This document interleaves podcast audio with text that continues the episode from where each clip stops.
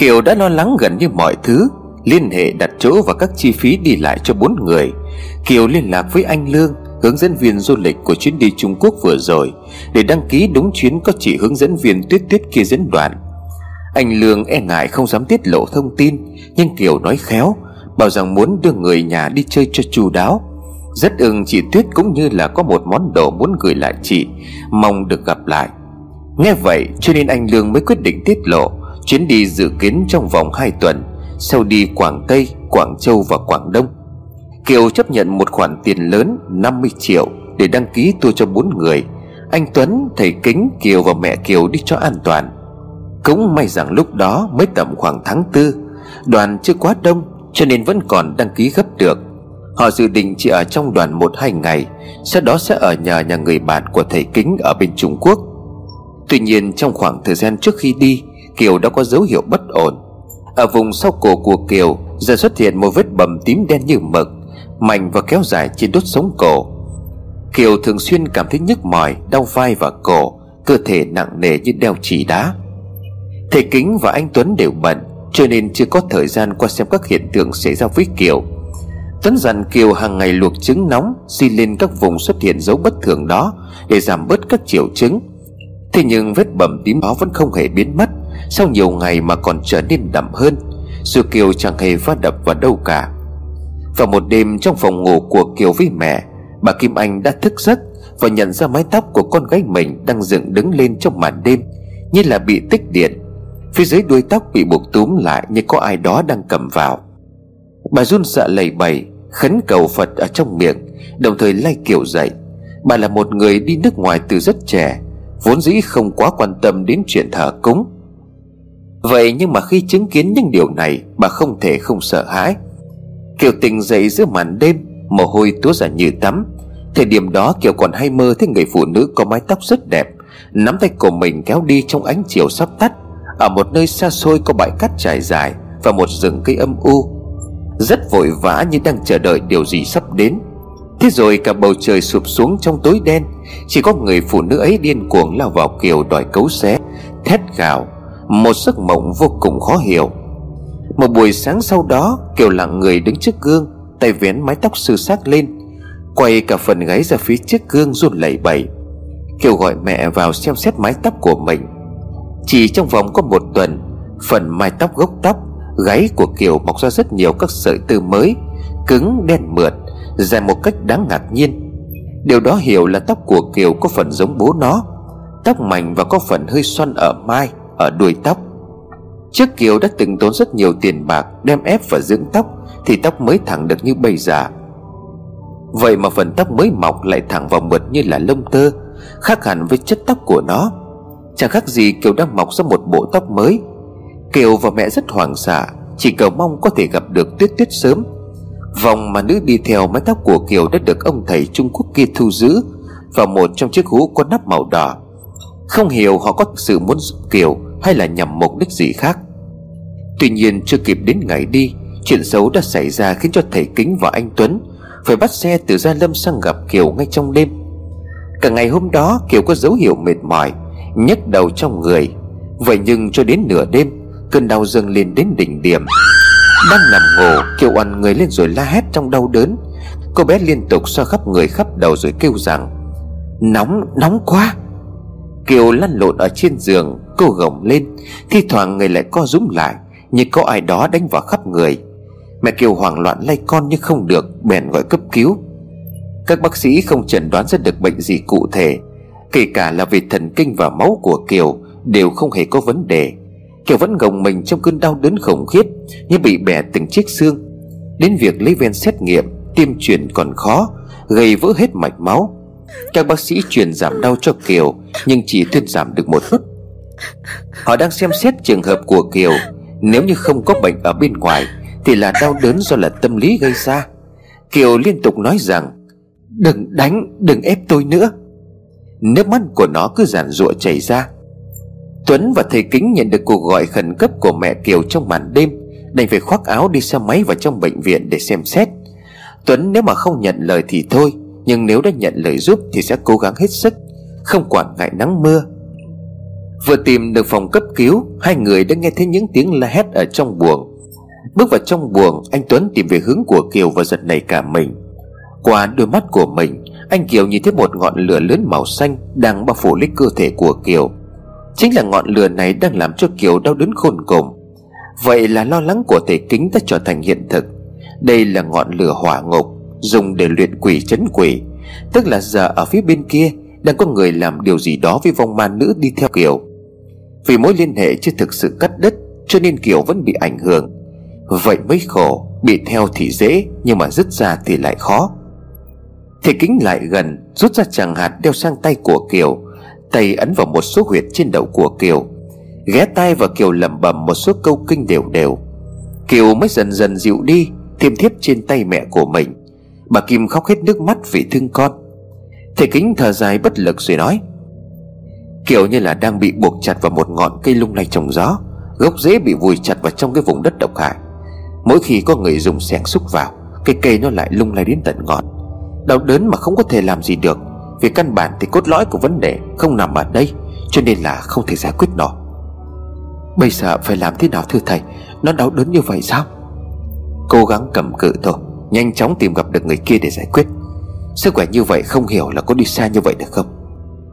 Tuy lo lắng như vậy, Nhưng nhờ việc sông hương thảo dược, Nghe kinh Phật hàng ngày, Cùng với một lá bùa thì kính độ cho, Mà Kiều không còn phải chịu cơn đau đớn khủng khiếp nào như vậy nữa. Tuy nhiên, tình trạng mệt mỏi vẫn không hề thuyên giảm. Phần cổ và gáy của Kiều liên tục có tình trạng căng cứng, Như có người kéo giật cả ngày, Không thể cúi lên cúi xuống như bình thường. Thầy kính gọi tình trạng này là ma cưỡi, Vòng âm bám tích tụ vào một điểm Khiến cho cơ thể đau đớn không thôi. Mái tóc của Kiều ngày càng dài và dày. Những người xung quanh đều công nhận điều đó. Trong vòng 2 tuần, Đám tóc tươi đã dày và rậm lên, Mọc dài ra khoảng 3 phân. Thầy kính cảm nhận được điều này vô cùng lạ lùng. Thầy không lý giải được vì sao Mái tóc đó lại mọc ra từ trên đầu của Kiều. Vốn dĩ phòng âm theo chỉ là khống chế thần sắc, Giấc mơ chiếm đoạt thể xác của người sống Trong khoảng một thời gian nhất định. Nhưng trường hợp làm thay đổi cả ngoại hình thế này Thì thực sự hiếm có. Vốn dĩ ban đầu vong ma nữ này, Theo ám hại Kiều với ý niệm vương vấn với mái tóc, Nhưng sau đó con ma lại lộ rõ ý đồ, Muốn chiếm lấy thể xác của Kiều. Giờ đây nó đã bị bắt đi, Nhưng mà vẫn tác động được vào trong Kiều, Và lại tiếp tục là tóc. Tóc của nó mọc trên đầu của Kiều. Điều này chứng tỏ rằng mái tóc có ý nghĩa đặc biệt nào đó với vong ma này. Thầy quay sang hỏi Kiều, Cháu có từng để dính máu của mình và phần tóc được nối trước đây không? Kiều được nghe hỏi thì khá ngạc nhiên. Theo trí nhớ của cô thì mình chưa từng để dính máu vào đó. Cháu nghĩ là chưa à Rồi đột ngột Kiều nhớ ra. Có khả năng là hôm vất ở Trung Quốc, Cháu có dùng kéo để cắt vật tóc. Và hôm đó cháu bị thương nhẹ một lần, Chỉ sức một chút thôi à? Cháu không biết là có phải không, Vì ngay sau đó cháu lại động vào mái tóc. Kiều nhớ rằng hôm đó có cả Linh đứng bên cạnh Và cô bé đã bất cẩn để kéo sượt qua tay. Vết thương nhẹ cho nên Kiều cũng không chú tâm lắm. Đấy, một chút thôi cũng đã đủ chết rồi. Dính máu tành vào, Dã tâm của vong ma ngày càng lớn, Và cháu sẽ vô tình thiết lập mối liên kết với nó. Nó có thể thâm nhập vào thể xác của cháu Để điều khiển cháu. Đó là lý do vì sao mái tóc lạ đang mọc ra. Thật là không ngờ một cái hành động nhỏ như vậy Cũng gây ra cái chuyện này. Kiều thở dài, Đầu vẫn khẽ kỳ vào gối, dáng ngồi nửa nằm vì cổ gần như là khó cử động. Anh Tuấn đi gặp Kiều trong khoảng thời gian đấy Cũng độ một hai lần. Không nhìn thấy lờ mà một bàn tay trắng muốt, Đang nghỉ chặt lấy đuôi tóc của Kiều trong không trung. Còn màn nữ đang bị giam giữ, Cố gắng lấy mối liên kết với Kiều để tìm cách thoát ra. Kiều đang phải trả giá cho những sự tỉnh táo của mình. Thế rồi ngày đi du lịch cũng tới, Khác hẳn với những người cùng đoàn. Cả bốn người đi ra sân bay với tâm trạng u ám và mệt mỏi. Họ không muốn bắt chuyện cùng ai. Mà chỉ chờ cho đến giây phút máy bay hạ cánh xuống tỉnh Quảng Châu Để gặp được Tuyết Tuyết. Hướng dẫn viên đoàn lần này không phải là anh Lương nữa, Mà là một người khác. Sau chuyến bay có khoảng một tiếng đồng hồ, Cả đoàn đã hạ cánh xuống sân bay tỉnh Quảng Châu. Thông thường các hướng dẫn viên bản địa Sẽ đón đoàn ngay ở sân bay Và đưa đoàn đi ăn trưa và ăn tối. Sau khi làm vài thủ tục nhập cảnh, Giây phút của cả bốn người mong chờ cũng đến. Ở phía ngoài sảnh xa xa Bóng dáng khét quen thuộc với Kiều cũng đã xuất hiện. Vẫy vẫy chiếc cờ đoàn trên cao, Kiều muốn tóm lấy ngay cô ta để hỏi tội. Mẹ của Kiều tóm tay của Kiều lại ra hiểu bình tĩnh. Thầy Kính cũng khuyên như vậy, Bởi vì bây giờ cô là người đang nắm đằng chui. Nếu cô ta không chịu giúp Thì xôi hỏng bỏng không? Cả bốn người đi cùng đoàn từ từ tiếp cận với Tuyết Tuyết. Tuyết Tuyết nhận ra Kiều trong đám đông, Hết sức ngạc nhiên mà to mắt. Kiều lúc này bèn diễn Vẫy tay là một nụ cười với cô ta. Cả đoàn lên xe đi, Xe đang đợi ngoài kia rồi. Cô ta nói rồi quay sang bàn luận với anh hướng dẫn viên của đoàn. Kiều tiếp cận Tuyết Tuyết chào hỏi, Cô ta quay sang là một nụ cười có phần gượng gạo Em cũng sang đây đoàn này à? Trùng hợp thật đấy. Vâng em vẫn đặt công ty du lịch cũ Lần trước sang thăm thấy thích đất nước này quá, Cho nên là quyết tâm dẫn gia đình đi, Mới cả cũng có việc hỏi chị. Tuyết Tuyết cười rồi đáp Hỏi chị thì cứ nhắn tin qua điện thoại, Việc gì phải đến tận nơi gặp như thế này? Chắc em cũng đỡ rồi phải không? Thôi lên xe đi, không cả đoàn đang chờ đấy. Tuổi này cũng đi nhiều đấy. Lát nữa em gặp riêng chị nhé. Kiều nói rồi cùng mọi người lên xe. Thầy Kính và anh Tuấn vẫn theo dõi từ đằng xa. Chưa nói năng gì. Xin đưa mọi người đến một khách sạn để cất đồ, Rồi mới đi ăn trưa. Kiều cứ nhấp nhổm sợ Tuyết Tuyết phát hiện ra điều gì đó thì lẩn mất. Sau bữa trưa, Kiều kéo Tuyết Tuyết ra sau nhà hàng rồi nói chuyện. Có chuyện gì thế nhanh em? Chỉ còn phải vào kiểm tra cơm nước. Đến giờ phút này bà chị vẫn còn giả vờ được sao? Bà đã làm cái gì lên người tôi vậy? Giờ tôi sống không bằng chết này. Kiều Kiều vạch cổ ra cho Tuyết Tuyết xem. Những vết đèn đã loang lộ ra gần hết cổ. Em, em nói cái gì? Chị không hiểu. Chị nói trục vong cho tôi, giúp tôi. Vậy mà còn dùng bùa sai khiến tôi. Rồi còn làm không đến nơi đến trốn Vong thì chưa trục được hết. Vía phách của tôi còn chưa về liền thân. Mà bà còn đem nó đi đâu với mục đích xấu? Báo hại tôi phải hứng chịu đủ mọi đau đớn. Chị nói cho tôi mau phong hồn đó bà chị đang giữ ở đâu? Kiều hét lớn. Này này, em nói chuyện cho con Lý một chút nhé. Làm ơn mắc oán hả? Chị chẳng biết gì hết cả. Đã làm xong cho em rồi. Tiền công thì cũng đã nhận rồi.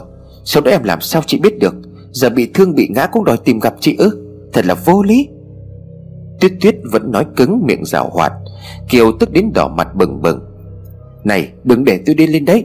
Tôi mà điên tiết thì bà chị cũng không biết chuyện gì xảy ra đâu.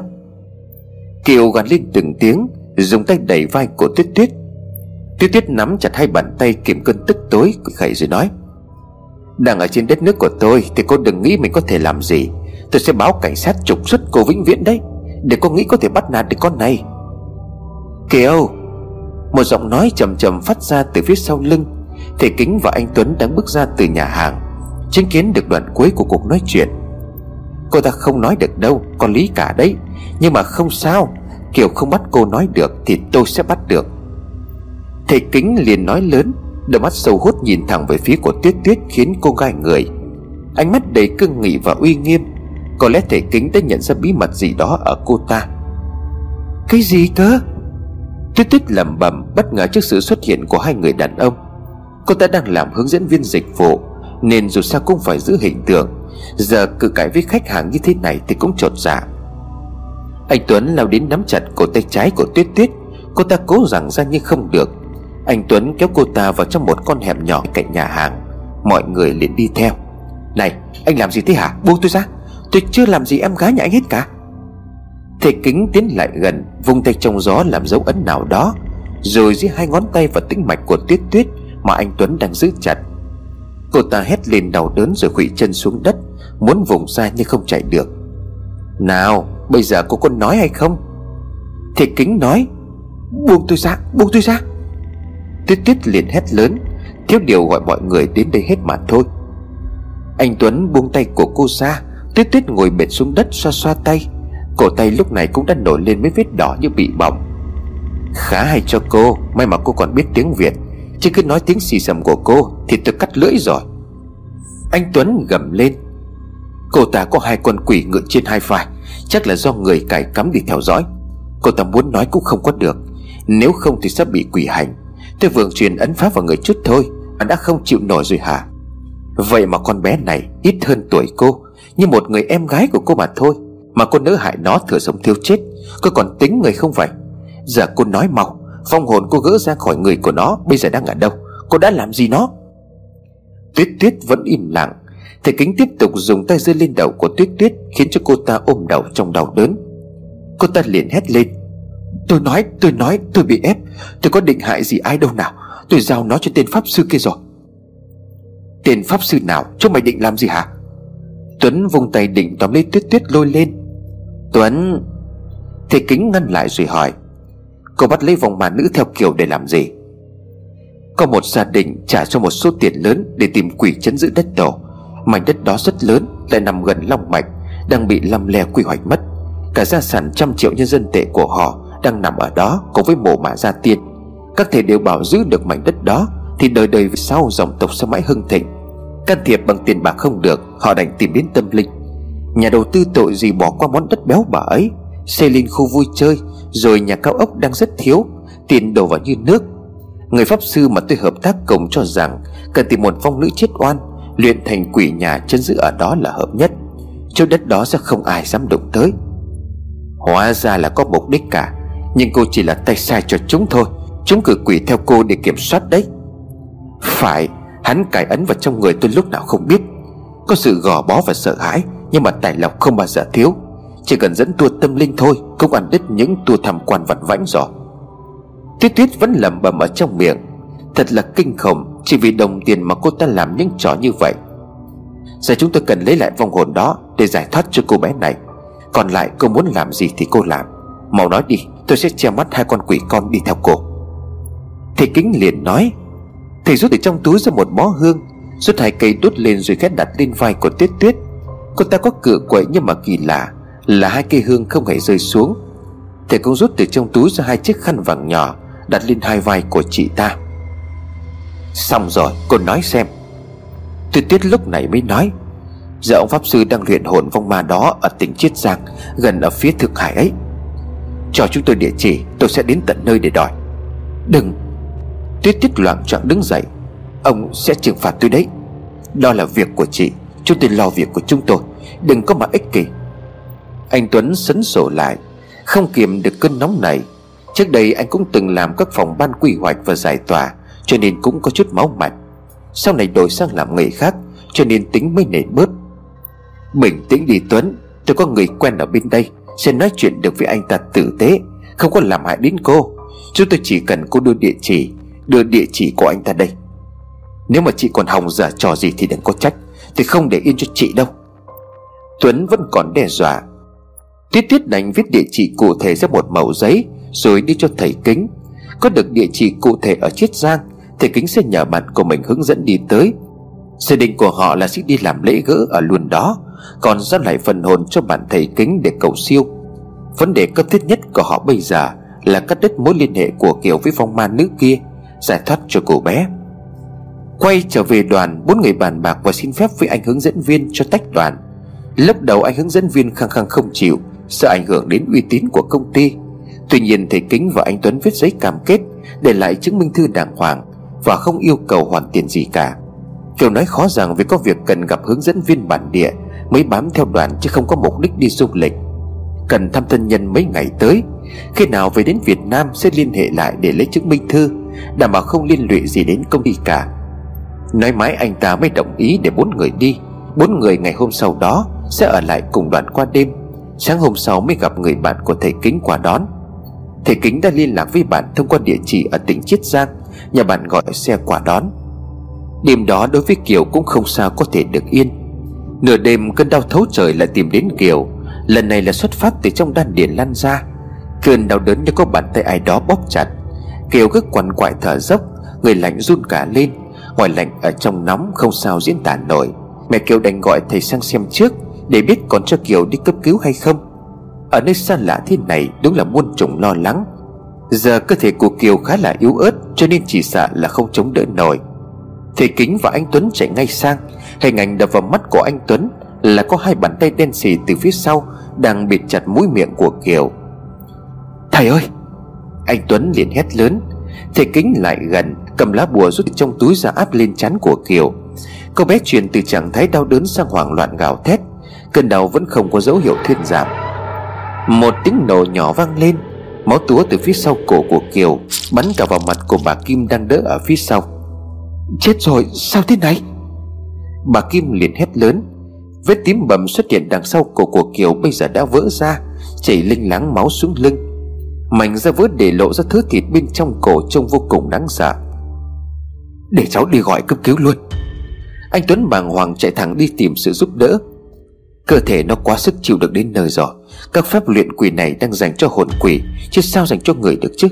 Ném vào trong chảo lửa soi gai, Con người sao chịu cho thấu? Chẳng hiểu sao vong ma đó cứ bám giết lấy cô bé này làm gì. Thầy kính chưa xuất nói xong, Lập tức lẩm nhẩm, chú, Mong cho cơn đau giảm bớt. Thầy chạy sang phòng lấy ngay một bộ kim châm cứu trong vali. Những người làm công việc tâm linh như thầy, Lúc nào cũng có những đồ đạc thường trực ở bên người. Thường là các pháp khí của chú. Để tiện cho công việc. Thầy lấy ra một tờ giấy dày, Thường dùng để vẽ gấp làm tư. Thầy đốt trên một ngọn nến đỏ, Đưa tờ giấy vào chính giữa để tờ giấy cháy, Rồi mới mở ra đắp lên bụng của Kiều. Đây là phép xuyên các không gian Để tác động sâu vào chân hồn khá là nguy hiểm.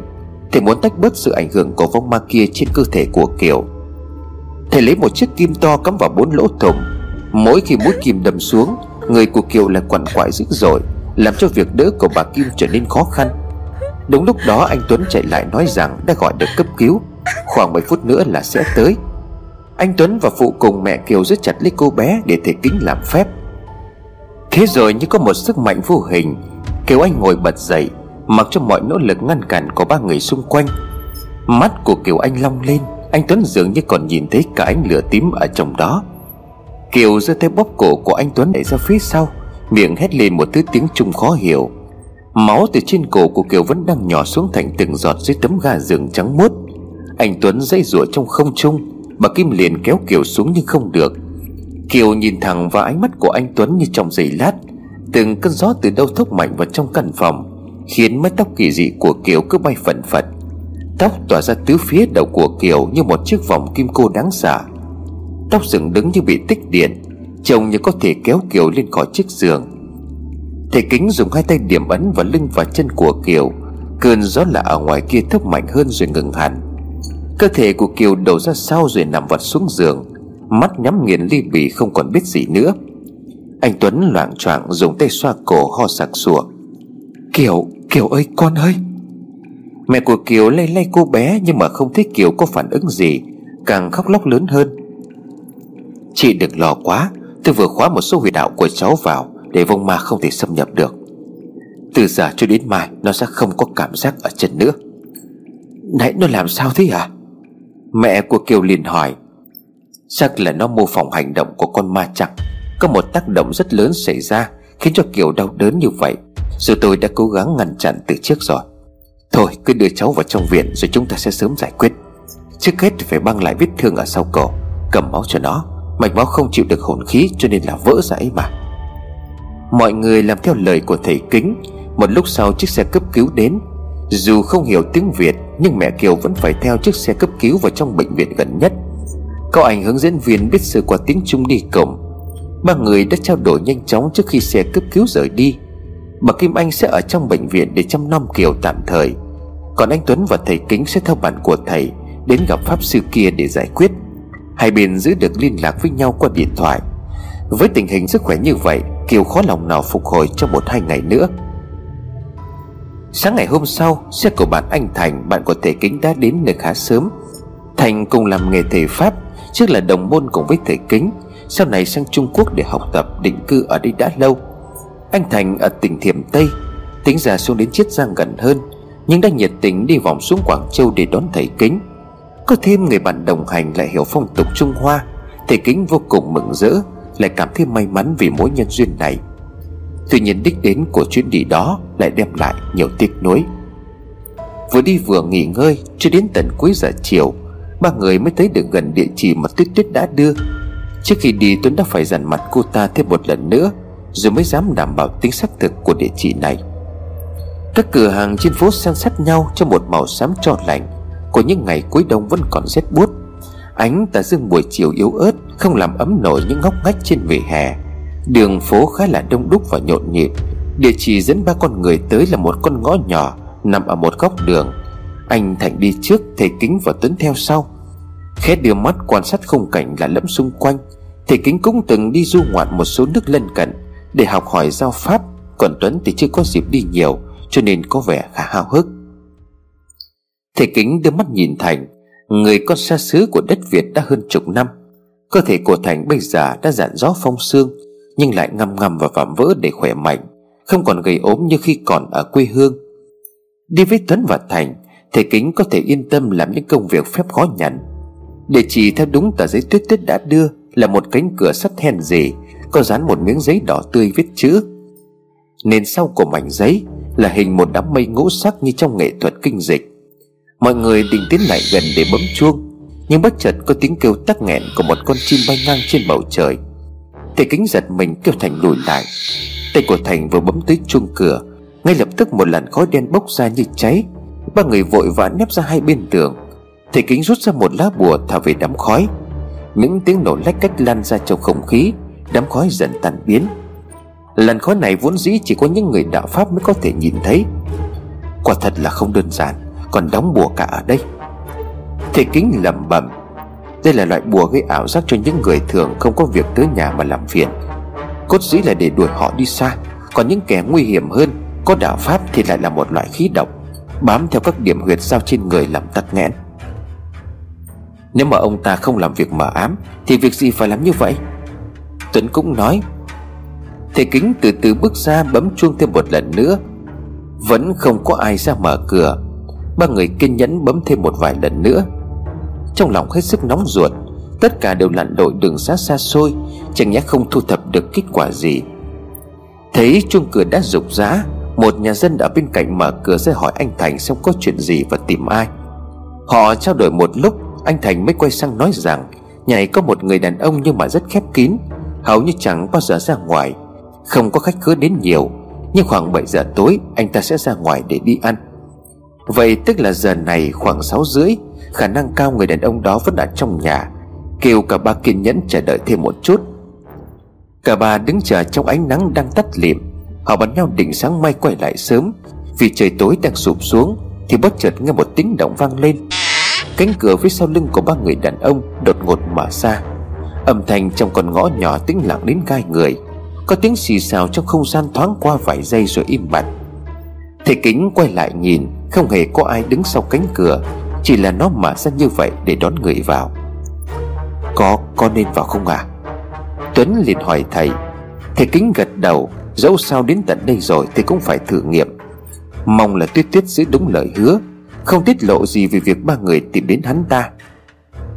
Đằng sau cánh cửa là một hành lang tối om Có ánh đèn leo lét xanh lẻ Cả ba đi trong im lặng. Đến cuối hành lang mới thấy cánh cửa vào trong nhà của người đàn ông đang hé mở. Mùi ở mốc sộc lên mũi mọi người. Thầy kính gõ tay lên cửa ba tiếng rồi chờ đợi. Không hề có tiếng động phản ứng nào phát ra từ trong nhà. Tuấn lén lén đi lên phía trước rồi ấn cửa mở ra. Bên trong cảnh tượng thật hãi hùng, Đồ đạc đổ vỡ tan hoang loảng xoảng. Ở giữa chính căn phòng ngoài một bộ bàn ghế như là phòng khách thông thường. Khắp các bức tường đều có những vết bẩn đen dài như mực. Mà không hiểu đó là thứ gì. Bước vào trong căn phòng Tuấn không bụng được miệng mà kêu lớn lên một tiếng. Anh phát hiện ra một người đang nằm còng keo ở giữa nhà. Tay vẫn còn cầm một cây phất bạc trắng. Ở dưới căn phòng này còn ngổn ngang như trước Xong lại có dấu hiệu của một số đồ lễ. Chân vải lớn vỡ nát ở khắp nơi. Xác của hai ba con gà bị cắt tiết sống cũng quăng ở góc nhà. Ờ, Ông ta đây hả? Có phải ông ta không? Chết rồi sao? Thầy kính nói rồi run rẩy kiểm tra. Thân thể người đàn ông đã cứng đờ. Nhìn kỹ hơn, mái tóc khá dài của ông ta cũng đã buông kín khắp mặt, Nhưng không giấu được đôi mắt đang trợn trừng lên. Quả thật là ông ta đã chết. Kinh khủng quá, Để tôi báo cảnh sát họ đến. Trông như vừa có xảy ra một trận xô sát khủng khiếp ở đây vậy. Từ từ đã. Thầy kính hơi luống cuống ra hiệu cho Tuấn. Tuấn lấy sổ trong túi xé ra hai trang Đi cho thầy kính một trang. Dùng giấy thầy kính bắt đầu lần tìm nhẹ nhàng. Những thứ thầy cần tìm trong đống tàn tích còn lại. Tuấn chạy lên trên lầu, Ngôi nhà này vẫn còn thêm một tầng nữa. Cẩn thận nha, Không lại khỏi về nước đấy. Chú Thành nói với theo. Anh Tuấn nhón chân cố gắng, Không để lại nhiều sự xáo trộn. Ở trên tầng và tường, Những vết ố đen vằn vện chẳng chịt lạ thường. Trên tầng có hai phòng đối diện nhau, Thông giữa một hành lang. Trong đêm tối, căn phòng bên tay trái thấp thoáng bóng người. Này này, cô kia! Tuấn một miệng nói tiếng Việt Xong lại hét lên ra hiệu. Có một người phụ nữ đang đứng bên cửa sổ. Khi Tuấn chạy lại gần, Cô ta quay đầu lại nhìn. Hình ảnh đập vào mắt của Tuấn Khiến cho anh gần như đứng tim vì sợ hãi. Cô ta có khuôn mặt đỏ lòm và gân guốc, Như là mặt tượng hộ pháp. Trông vốn dĩ không giống người, Cô ta chỉ tay ra ngoài cửa sổ xa xôi, Rồi vút một cái biến mất không có dấu vết. Người của anh Tuấn run lẩy bẩy. Vòng rõ ràng đó là Vong Sao anh lại không hề nhận ra? Tại sao lại giống người thật đến vậy? Tuấn loạn choạng lao ngay xuống tầng, Chân đi còn không vững. Con con nhìn thấy nó rồi thầy à? Anh Tuấn nói với thầy kính. Nó là Con mà nữ ấy. Nó vẫn còn ở đây. Nó đi rồi. Thoát rồi. Trốn đi đâu rồi? Thầy tìm thấy đây rồi. Vật chủ. Thầy kính giơ lên một nắm tóc rất nhỏ, Lẫn trong đống sứ vụn mà thầy vừa mới lên được. Đây là một nắm tóc nhỏ. Mà tiên pháp sư này đã cắt ra từ phần thân tóc của con bé Kiều Anh. Để chuyển phong sang mà không hề triệt để. Nhìn trận địa như thế này, Có thể là ông ta đang ép phong luyện quỷ trong chiếc chung sứ này. Ngày ngày còn cho nó ăn máu gà sống. Giờ cô ta thoát ra ngoài không bắt về được. Thầy kính lắc đầu lo lắng. Giờ sao à Tuấn liền hỏi. Nhìn này, Thành chỉ vào phần cẳng tay lộ ra của chiếc xác. Ở trên đó có xăm một hình con rắn cách điệu. Đây hình như là phái tà đạo của Trung Quốc. Có mấy vụ thanh trừng xảy ra gần đây. Tôi nghe rằng hồ đồn thổi như vậy, Có thể là ông ta bị giết. Thôi, nói chung thì cảnh sát sắp ập đến rồi đấy. Chúng ta nên đi thì hơn. Nếu bị dính vào vụ điều tra này thì sao? Thì mình cứ lấy lời khai bình thường thôi. Tôi sẽ giải quyết cho không phải lo. Giờ cứ đi đã. Anh Thành dục. Cả ba người rời khỏi đó Chú lại nghỉ tạm tại một ngôi nhà nghỉ ọp ẹp. Thầy kính tới nơi liền gọi ngay cho mẹ con của Kiều. Dặn dò trông chừng con gái vào ban đêm, Bây giờ vong ma đã thoát ra ngoài. Cậu thêm tính quỷ bị ép hàng tuần trời này, Chỉ e sợ chuyện gì sẽ xảy đến. Hiện giờ Kiều đã tỉnh lại, Người vẫn còn mệt mỏi, Vết thương chưa lành, Và cảm giác ở chân không được tốt. Bà Kim định đưa Kiều trở lại Việt Nam Cộng với lịch dự kiến của đoàn. Trước khi đi thì Kính đã đưa lại cho bà Kim một chiếc vòng tay của mình. Dặn dò đọc chú và đeo vào trong tay của Kiều như thế nào, Thì mong là sẽ tạm ổn cho đến khi mình về.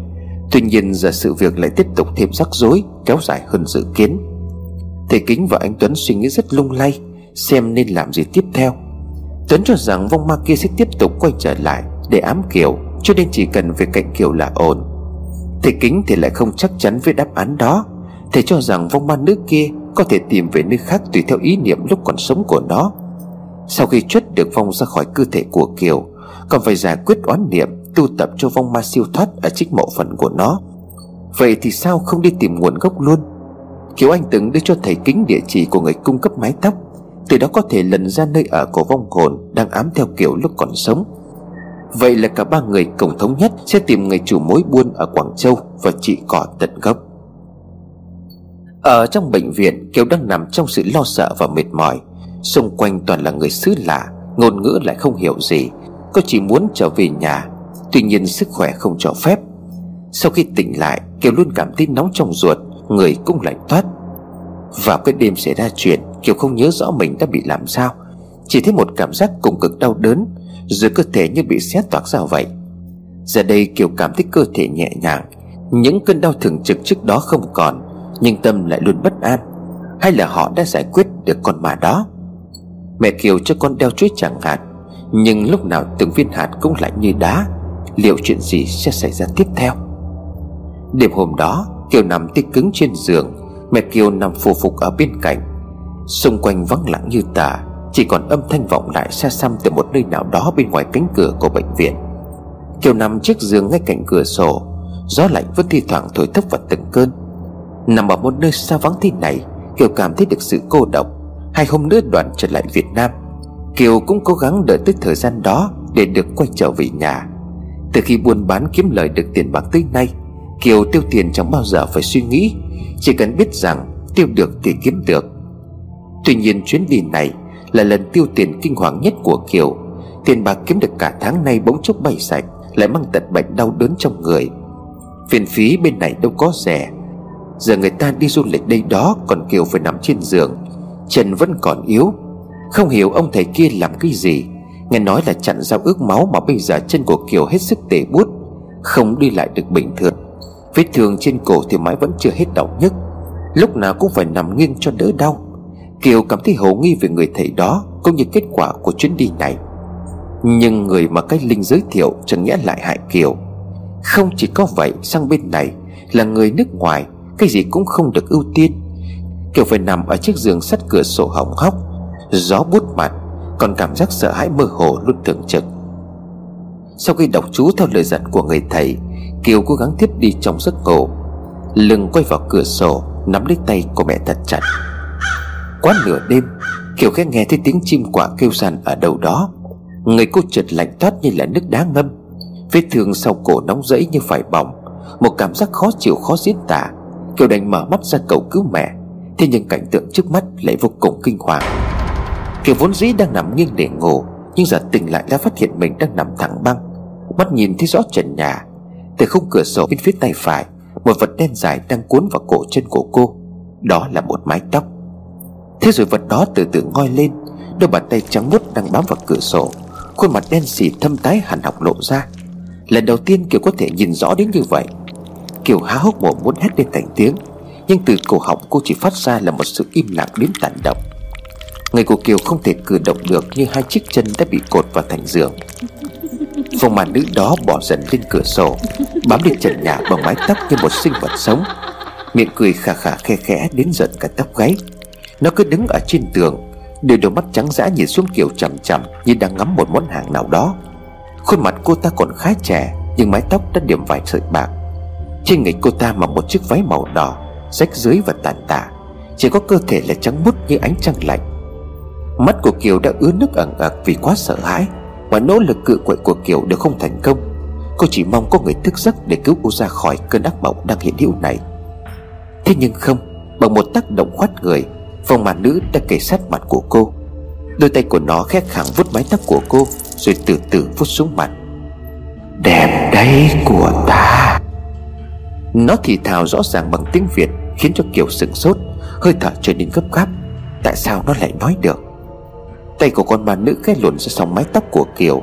Sờ vào chỗ vết thương vẫn còn bỏng rát Theo bốn ngón tay thật sâu vào trong đó. Cơn đau nhói khiến cho Kiều như muốn oằn mình lên. Kiều còn cảm nhận được rõ từng ngón tay Đang múa máy dưới lớp da cổ của mình. Vẻ ngoài này rồi cũng sẽ là của ta. Con màn nắm lấy gốc tóc của Kiều mà giật thật mạnh. Đau đớn không sao tả xiết, Kiều cảm giác như người của mình toát ra, Vỡ nát.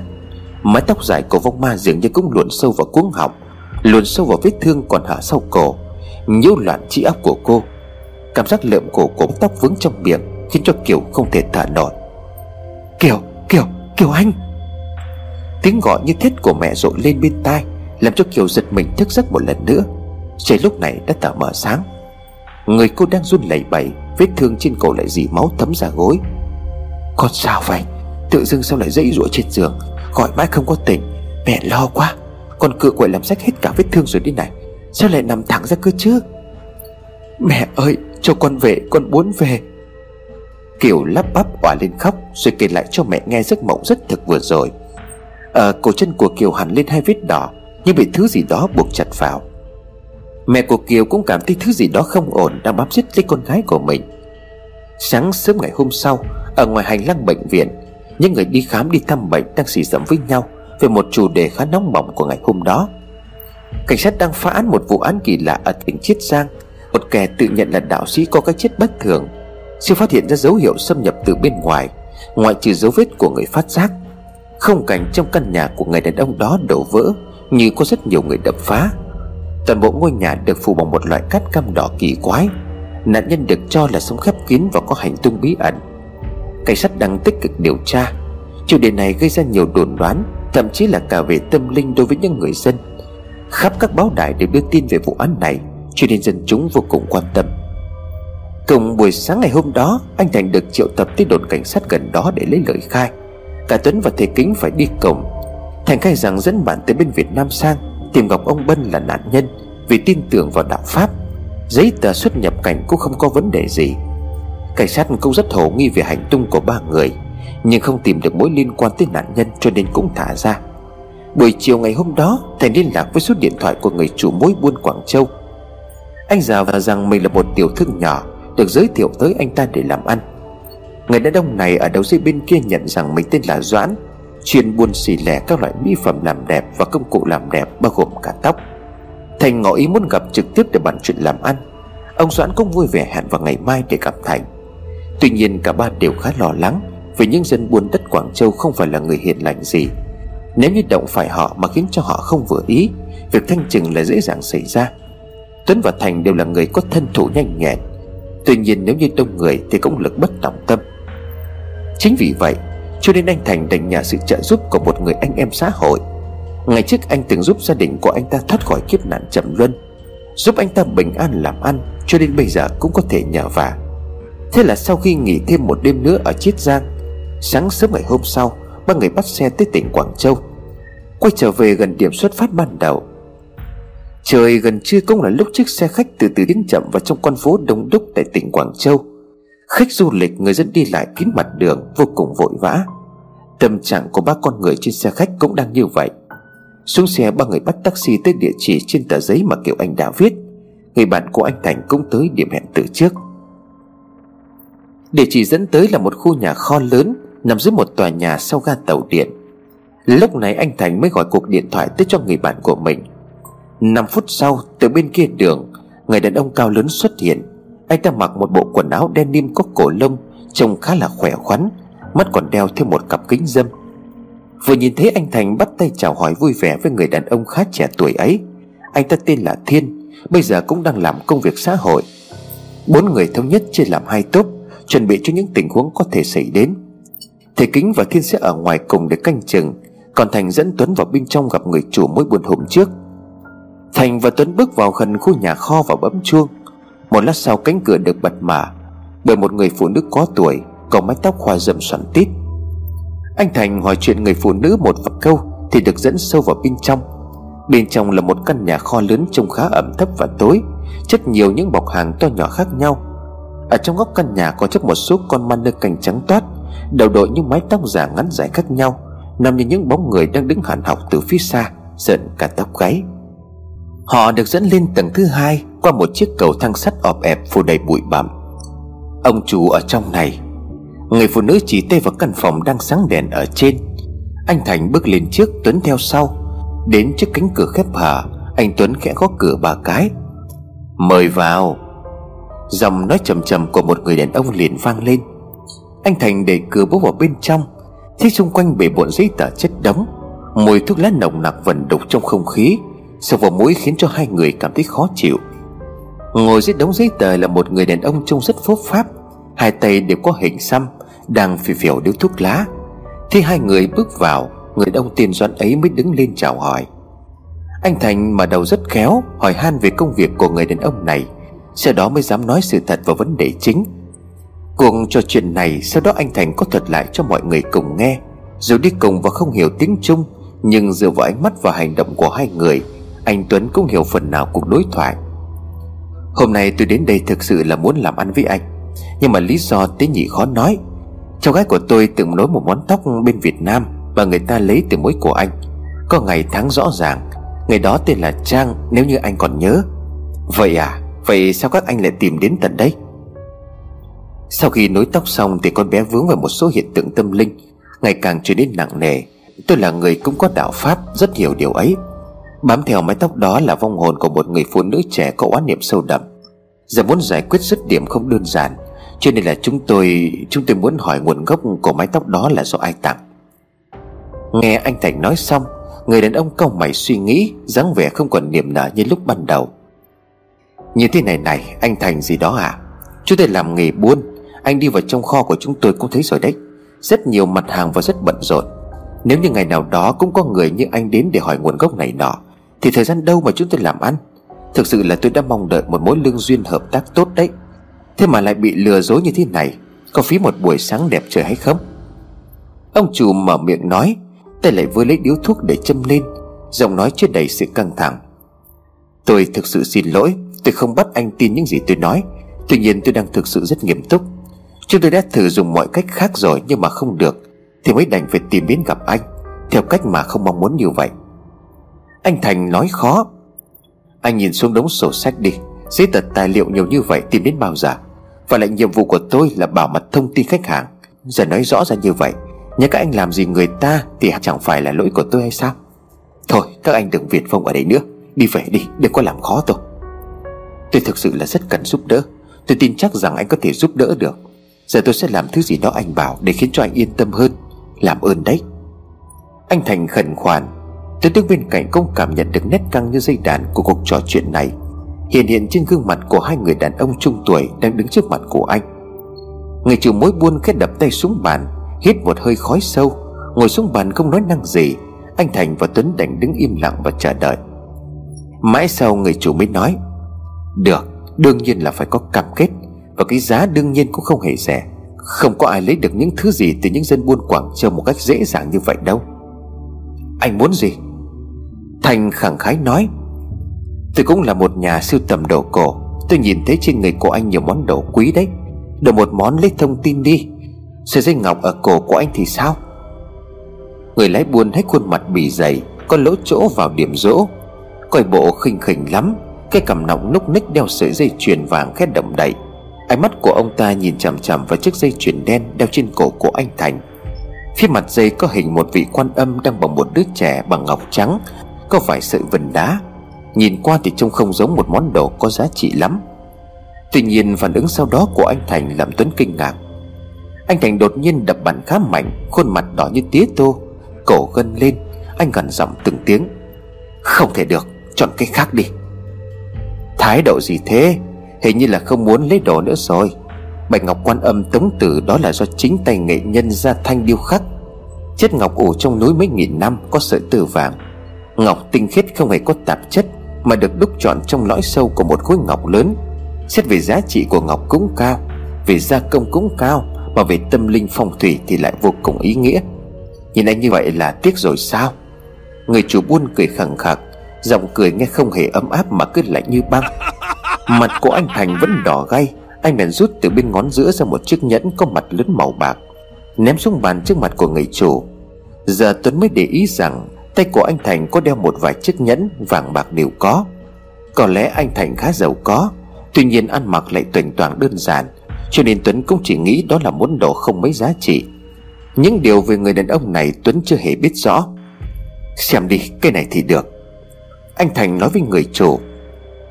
Người lái buôn cục mịch dùng bàn tay mút míp Cầm lấy chiếc nhẫn lên, Ngó nghiêng rồi nhăn nhó nói, Đây là cái quái gì?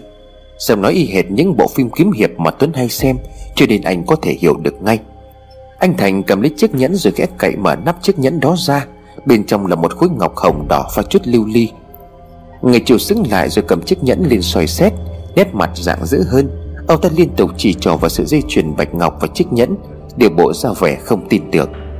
Anh Thành khoát tay ý bảo rằng ông ta cứ lấy đi, Rồi xin thông tin.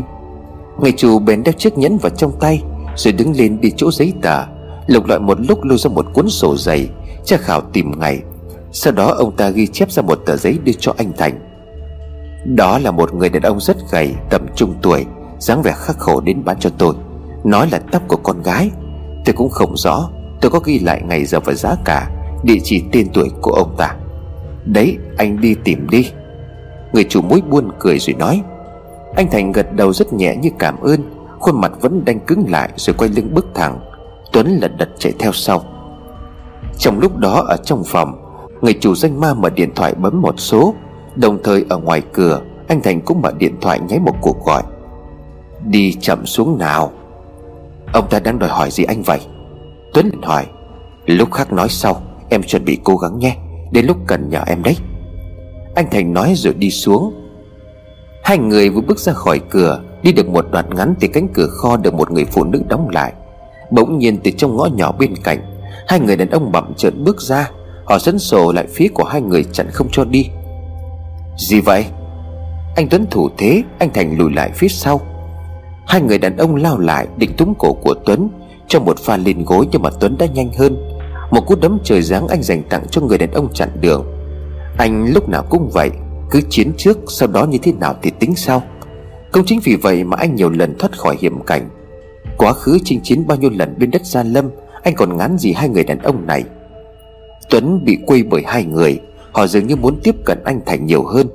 Một tên đã túm cổ đấm anh Thành ngã xuống đất. Hai người đang vật lộn thì từ đâu, Phía sau Thiên đã chạy tới tung một cú đá. Kết quả là cuộc ẩu đả đã có ngay sau đó. Hai tên côn đồ bị đá ngã ở dưới đất. Tuấn kéo anh Thành chạy về hướng xe cộ đông đúc ở bên ngoài. Thiên bọc hậu ở phía sau, Gặp được thầy kính đang chờ ở chỗ cũ, Cả bốn nhanh chóng rời đi. Má của anh Thành đã sưng, Hóa ra lúc vừa rồi ra khỏi cửa phòng ông chủ. Anh Thành đã đoán trước được điều này, Cho nên gọi thiên tới ứng cứu. Khốn nạn thật cái bọn chó này. Tuấn bực tức chửi đầm. Chuyện bình thường thôi, Nằm trong dự tính của chúng ta mà. Dân buôn Quảng Châu nhiều người máu mặt lắm.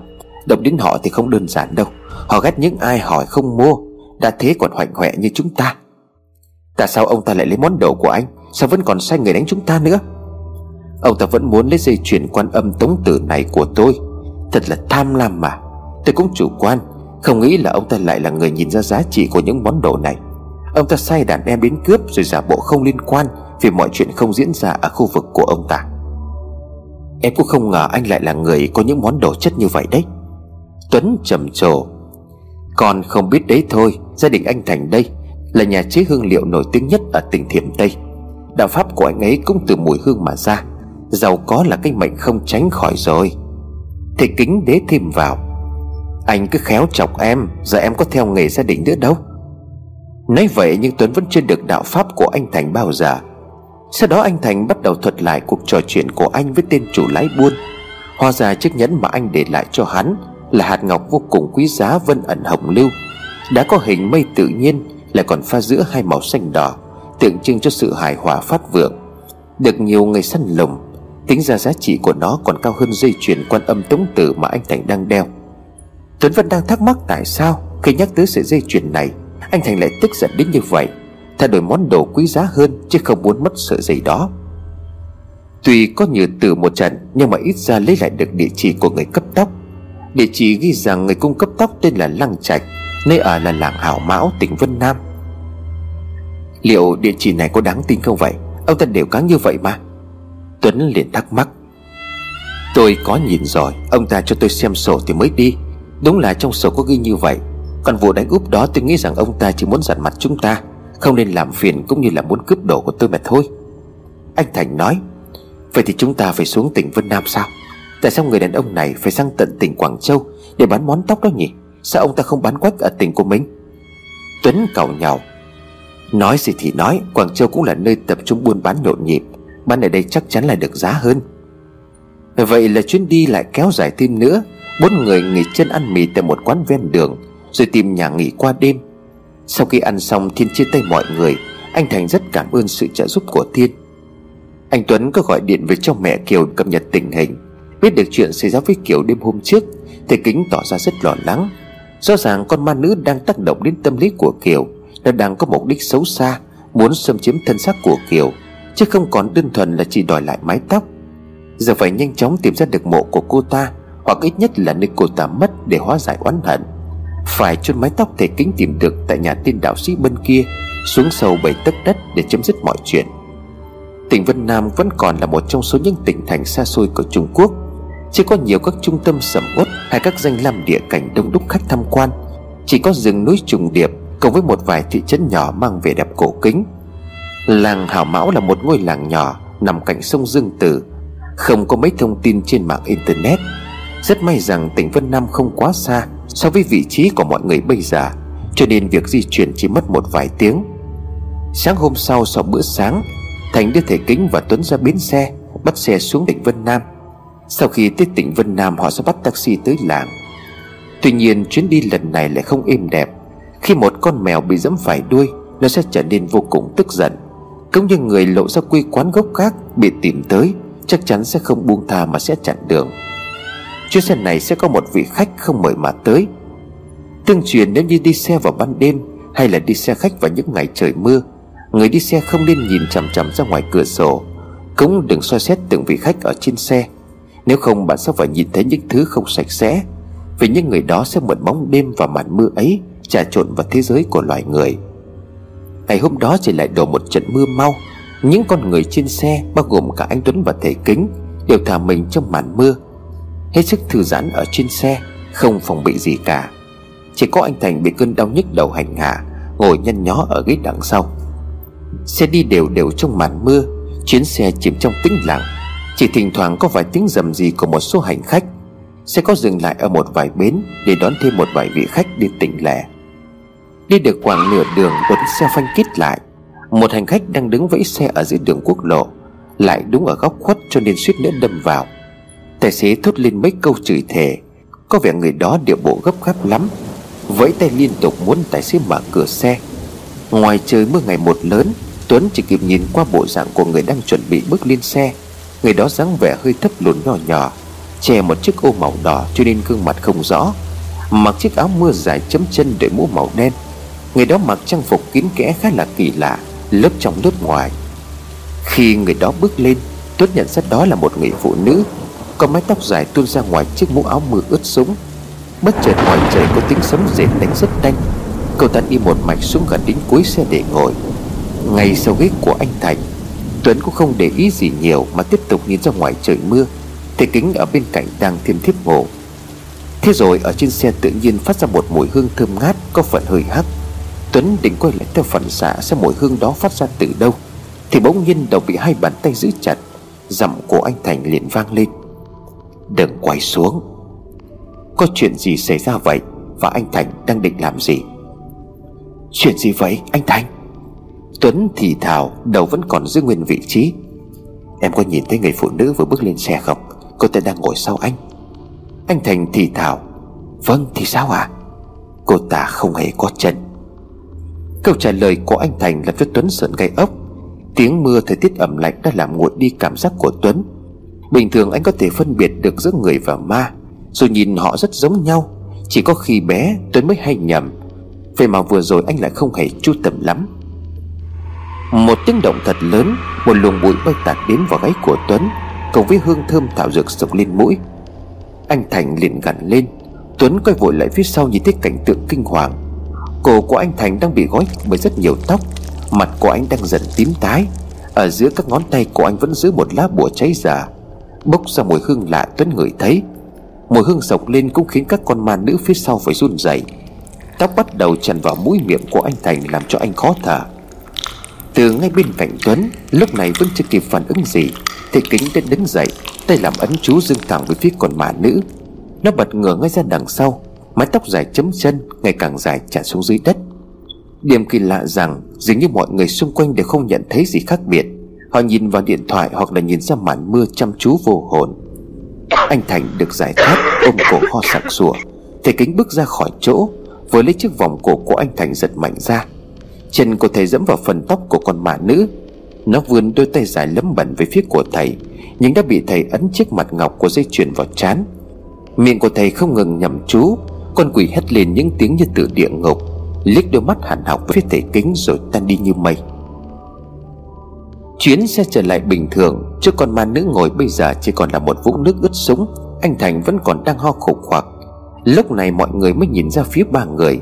Thầy kính ngồi xuống bên cạnh anh thành, đưa dây chuyền bạch ngọc cho anh. Sao không gọi tôi? Anh liều quá. Giờ sao mà đấu lại? Nãy gấp gáp quá, nếu mà tôi không hành động trước, thì nó sẽ nhắm vào ngay tôi rồi. Ngồi ngay sau tôi. Nếu mà tôi gọi anh thì không có kịp. May mà có dây chuyền ngọc này. Tôi xin lỗi vì không kịp hỏi trước mà đã lấy nó ra. Lúc đó phải ứng biến với độ pháp khí Thì lại để hết trong vali dưới gầm xe. Cô bé vẫn thiệt nhỉ Tôi không muốn nhả nó, Mà giờ tôi ra khỏi gia phả rồi. Chẳng được tổ tiên phù hộ, Cho nên đạo pháp cũng không được như xưa. Anh Thành trầm giọng buồn. Tôi hiểu mà, Tới kia hoặc là hôm về Quảng Châu, Tôi sẽ kiếm cho anh sợi dây chuyền khác.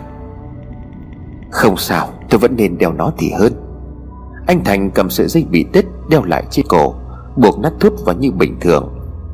Tuấn chứng kiến cuộc trò chuyện Mà vẫn không hiểu căn nguyên sâu xa của từng lời nói.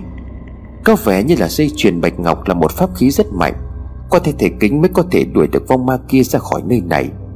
Con quỷ đó thực sự liều lĩnh, Còn mò lên tận xe để ám hại ba người. Trong suốt chặng đường còn lại, Thể kính ngồi lim dim, Tay khe để trên đùi, Miệng lẩm nhẩm đọc chú bình an. May sao chuyến xe đến được Vân Nam vào lúc quá trưa, Trời vẫn còn sầm xí mưa nhỏ. Thành hỏi thăm người dân tỉnh để bắt xe taxi đến khu vực làng Hảo Mão. Ba người thuê một căn phòng ba giường Trong một nhà nghỉ sập sệ để đổ lại, Sau đó tiếp tục tìm đường vào trong làng Hảo Mão. Làng đó được người dân cho rằng Là một ngôi làng xa xôi và khó đi. Nằm dưới chân núi cạnh con sông lớn, Làng đó gọi là làng mèo, Một ngôi làng khá là kỳ lạ. Người đàn ông bán hàng tạp hóa ven đường nói với anh Thành như vậy trong lòng của ba người dấy lên sự tò mò Khi nghe được những thông tin như vậy. Tới chiều, chiếc xe taxi sau một quãng đường vật lộn Qua một con đường dài sỏi đá Thì cũng xịch đỗ trước cửa của làng Hảo Mão. Ngay trước cổng làng có tường đá của một con mèo Đã mòn vẹt đi dưới nắng. Tường mèo được đặt trên cao, Trên một khối đá hình trụ có khắc tên ngôi làng. Đúng là ngôi làng này rồi Hảo Mão Chi Thôn. Anh Thành lầm nhầm đọc. Trả tiền taxi xong, Ba người tiến dần vào trong ngôi làng. Nhìn sơ qua có thể thấy đây là một ngôi làng nông thôn đặc trưng điển hình của Trung Quốc, Với những mái nhà thâm thấp liền cạnh nhau. Con đường dẫn vào trong làng vẫn là con đường đất lèn đá, Loang lộ và không được sạch sẽ cho lắm. Phía sau bao trùm lên ngôi làng là một ngọn núi lớn, Phía bên trái hơi gió sông thổi vào tanh tưởi nơi đầu mũi. Sông Dương Tử đang len lỏi vào trong cuộc sống của những người dân nơi này. Bước vào một vài ngôi nhà đầu tiên, Cả bà hết sức kinh ngạc, Khắp nơi trong làng trẻ con chạy chơi rất đông đúc những đứa trẻ vùng quê có một làn da nâu mộc mạc, Quần áo lấm bẩn đất, Cười đùa khắp nơi. Có vẻ như chúng không được đi học. Anh Thành vào hỏi một số người dân Ở các ngôi nhà đầu làng về người đàn ông tên là Lăng Trạch. Người dân nhiệt tình chỉ vào trong làng. Giờ là giờ đi làm, Cho nên chỉ có một số phụ nữ ở nhà Và một vài người đang làm việc ở bờ sông. Lão nghiệt ấy chắc giờ có nhà đấy. Một người phụ nữ nói Tuấn lúc này đã thấm mệt sau nhiều ngày buôn ba. Đứng bần thần đợi thầy kính và anh Thành hỏi đường. Mắt nhìn xa xăm, Bất chợt từ trên mái nhà, Một vật thể lao xuống ngay đầu của Tuấn. Tuấn giật mình sợ hãi loạn choạng suýt ngã về phía sau. Vật thể đó đã kịp thời để lại trên mí mắt Và má của anh một vết sức dài. Nó kêu lên một tiếng rồi nhảy xuống đất. Tuấn nhận ra đó là một con mèo. Điểm kỳ lạ hơn, Con mèo này có đôi mắt trắng dã không có con ngươi. Nó chạy vụt đi mất. Thế rồi từ khắp nơi Trên mái nhà Trong các ngõ, Các ngóc ngách Những con mèo đủ loại màu sắc bắt đầu chui ra. Chúng chạy chơi với lũ trẻ, Leo trên mái nhà nằm liếm bộ lông hoặc là phơi nắng. Một cảnh tượng kỳ lạ mà lúc mới bước chân vào Tuấn đã không để ý. Đúng là làng mèo, khắp nơi đều có mèo cư ngụ Loài mèo ở đây rất gần gũi với con người, Tuy nhiên điểm đặc biệt hơn, Đây hoàn toàn là những con mèo mù với lòng mắt trắng vẫn nhờn nhơ đi lại Như thể không có khiếm khuyết gì trên cơ thể. Anh Tuấn chấm chấm vết thương trên mặt Vẫn còn đang rất đau rát, Rồi đi theo thầy kính vào sâu trong làng. Ngôi làng này dựa lưng vào bìa rừng, Bên kia lại là ven sông lớn. Một điều kỳ lạ nữa đó chính là ở giữa ngôi làng, Trong khu vực ven sông có một vài ngôi mộ lớn. Mộ ở Trung Quốc có dáng vẻ hao hao với ngôi mộ ở Việt Nam, Nhưng lại có cách bài trí khác biệt. Mộ thường hình tròn có xây đá xung quanh, Có bìa ở trước và đặc biệt trên mộ còn cắm rất nhiều những thành gỗ có đính hoa đặc biệt. Đôi khi là những thanh giấy nhỏ được tết xoắn Tua rùa cắm trên mộ trông rất lạ mắt. Có lẽ là Tết Thanh Minh vừa qua đi, Cho nên người dân ở đây đã chăm sóc mộ phần của người thân chu đáo như vậy. Mộ ở trên có phủ cắt đen như là cắt sông, Có khi nào một trong số những ngôi mộ ở đây Là âm phần của họ đang cần tìm hay không? Đến trước cửa một ngôi nhà sập sệ Được cho là của ông Lăng Trạch, Anh Thành đập cửa. Mãi một lúc sau có tiếng mở cửa. Gì vậy? Một người đàn ông gầy gò hiện ra trong khung cửa. Má ông ta hóp lại mắt trúng sâu. Trong mắt đỏ ngầu như là đang thiếu ngủ, Thần thái lờ đờ. Đây có phải là nhà anh Lăng Trạch không ạ? À? Anh Thành liền hỏi. Đúng tôi. Tôi mặn phép hỏi anh một chút được không? Cách đây hai tháng anh đã từng đem bán một mái tóc có phải không ạ? À? Cái gì cái gì? Các người là cảnh sát à? Không, tôi chẳng biết gì hết. Cút đi. Người đàn ông đột ngột thay đổi thái độ một cách sững sờ Chưa kịp nói thêm câu gì, Người đàn ông cục cằn đóng sập cửa trước mặt của ba người. Anh Thành vội vàng với theo để thanh minh. Chúng tôi không phải là cảnh sát, Chúng tôi chỉ cần hỏi một chút thôi, anh Trạch. Gõ cửa mái ở bên ngoài, Nhưng Lăng Trạch vẫn không hề đi ra Chỉ nói từ bên trong vọng ra và đuổi đi. Mặt của ba người xa sầm lại hẳn vì tức tối. Đi cả một quãng đường dài đến đây Mà người cần gặp lại không hợp tác. Bây giờ tính sao ạ? À? Tiên sư cái thằng cha này nữa. Tuấn vẫn không khỏi khó chịu vì vết thương ở trên mắt Đã thung đụng nên đám sỏi ở dưới chân. Tuấn! Thầy kính lên tiếng nhắc nhở ngôn từ của anh. Thế rồi thầy liền nói Giờ đành phải đi hỏi han lân cận xem sao. Người dân chắc họ cũng biết về người đàn ông này, Hoặc là biết thêm gì đó về người phụ nữ trẻ mới mất trong cái làng thì sao? Được rồi, để tôi hỏi cho. Thế rồi ba người lại quay trở về đầu làng.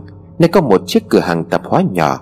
Ba người vào bên trong mua chai nước uống cho xuôi cơn tức, Rồi mới hỏi han chủ cửa hàng. Ở trong cửa hàng này cũng có một vài con mèo đang chạy chơi, Nằm ướn dài trên mặt bàn thu ngân.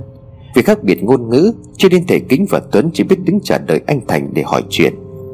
Mặt trời đang dần lặn xuống qua dãy núi, Người dân cũng từ con đường lớn bắt đầu ùa về sau giờ làm. Có lẽ cũng sắp tới phải rời khỏi nơi này Trước khi trời sẽ tối. Sau cuộc trò chuyện không quá dài? Anh thầy quay sang nói với thầy Kính và Tuấn. Người chủ nói rằng tên Lăng Trạch đó là một tên bất hảo trong làng. Vô công rồi nghề. Nay đây mai đó trộm cắp vặt vãnh, Kiếm tiền mua ma túy. Cho nên là hắn ru rú ở trong nhà hút trích Vì sợ cảnh sát đến tìm hắn. Ngoài ra ngôi làng này cũng không thiếu những tên côn đồ Dối việc sai bảo hắn ta. Chỉ cần có tiền là làm thôi Để cũng không ai biết về hắn sẽ làm những gì. Tuy nhiên hắn ta có một người anh họ xa ở trong làng Hay giúp đỡ vận động hắn. Mà người đàn ông này lâu rồi mới về làng một lần, Vì bận công tác ở bên tỉnh khác. Cũng may cho chúng ta Là hôm nay anh ta sẽ ghé lại về làng hai ngày cuối tuần. Tối nay có thể gặp được là chắc chắn nhất. Còn bây giờ có gọi 7 năm nữa, Thì tên lăng trạch kia cũng không để cho chúng ta gặp được đâu. Vậy thì chúng ta phải ở lại đâu chứ? Khu này heo hút lắm. Có một nhà trọ trong làng Thường dùng để cho dân lao động đi xây núi, xây đường ở đây Để nghỉ lại. Chúng ta có thể ở đó một đêm vậy. Ở đêm mà lại đây thì không có gì cả, Tuy nhiên có thể sẽ thấy một vài hiện tượng lạ lùng đấy. Người chủ cửa hàng nói nửa đùa nửa thật với anh Thành, Làm cho anh có chút hoang mang, Nhưng cuối cùng cả ba vẫn quyết ở lại Để giải quyết mọi chuyện sớm nhất có thể. Thế là sau bữa tối tạm bỡ mua tại trong cửa hàng, Ba người đến tìm gặp một người đàn ông tên là Viễn Chi, Anh họ của Lăng Trạch. Trong khoảng thời gian chờ đợi, Ba người tranh thủ trở về nhà nghỉ thu gom đồ rồi trở lại. Dạo quanh ngắm nghía ngôi làng Và còn hỏi được một số chuyện quan trọng. Anh Thành muốn hỏi thăm thêm một số người dân, Xem có biết người phụ nữ gái trẻ nào đó mới mất ở trong làng không. Đặc biệt là có mái tóc rất đẹp. Anh Thành chủ yếu nhắm tới những người phụ nữ nội trợ, Những người có lẽ nắm rõ nhiều chuyện nhất. Và anh đã đúng, Những người phụ nữ bế con đang làm việc trong sân, Nghe thấy anh hỏi thì cũng nhảy vào góp chuyện. Người dân ở đây khá là vui vẻ và cười mà. Phụ nữ trẻ của làng ư? Lâu lắm rồi không có ai như vậy. Làng này đa phần chỉ có trẻ con, người già Đàn ông và phụ nữ xấu chúng tôi thôi. Có mấy đứa trẻ cũng lớn nhưng mà chưa đủ gọi là phụ nữ đâu. Duy chỉ cách đây nửa năm Có một người phụ nữ từ nơi khác đến Mà chúng tôi cũng hơi không thoải mái lắm. Cô ta mất tích rồi không còn ở đây. Nắm bắt được mùi mờ ám Anh Thành mới đào sâu thêm. Như thế nào nữa cô ta ra sao? Sao lại không thoải mái? Anh Thành vừa hỏi vừa quay sang phiên dịch cho hai người cùng nghe. Cô ta được phân về đây làm giáo viên Để giảm bớt nạn thất học ở tỉnh này. Lúc đầu cô ta tỏ ra tận tâm lắm, Nhưng mà đột nhiên hai tháng trước mất tích, Người đâu mà lại vô trách nhiệm. Chắc ở đây khổ quá cho nên là chuồn rồi Tính ra thì anh hỏi như vậy Thì mỗi cô ta là có khả năng nhất. Vậy cô ta trông thế nào? Có được như là tôi tả không vậy? Những người phụ nữ nhìn nhau, Có người xoa xoa hai bắp tay, Nét mặt của họ trầm ngâm đi tỏ rõ vẻ khó xử. Thế rồi bằng giọng trầm trầm, Một người phụ nữ nói với đôi mắt mở to Hai đông mày nhíu lại. Thế nào à? Đẹp, cô ta rất đẹp, Nhưng mà quái đản lắm.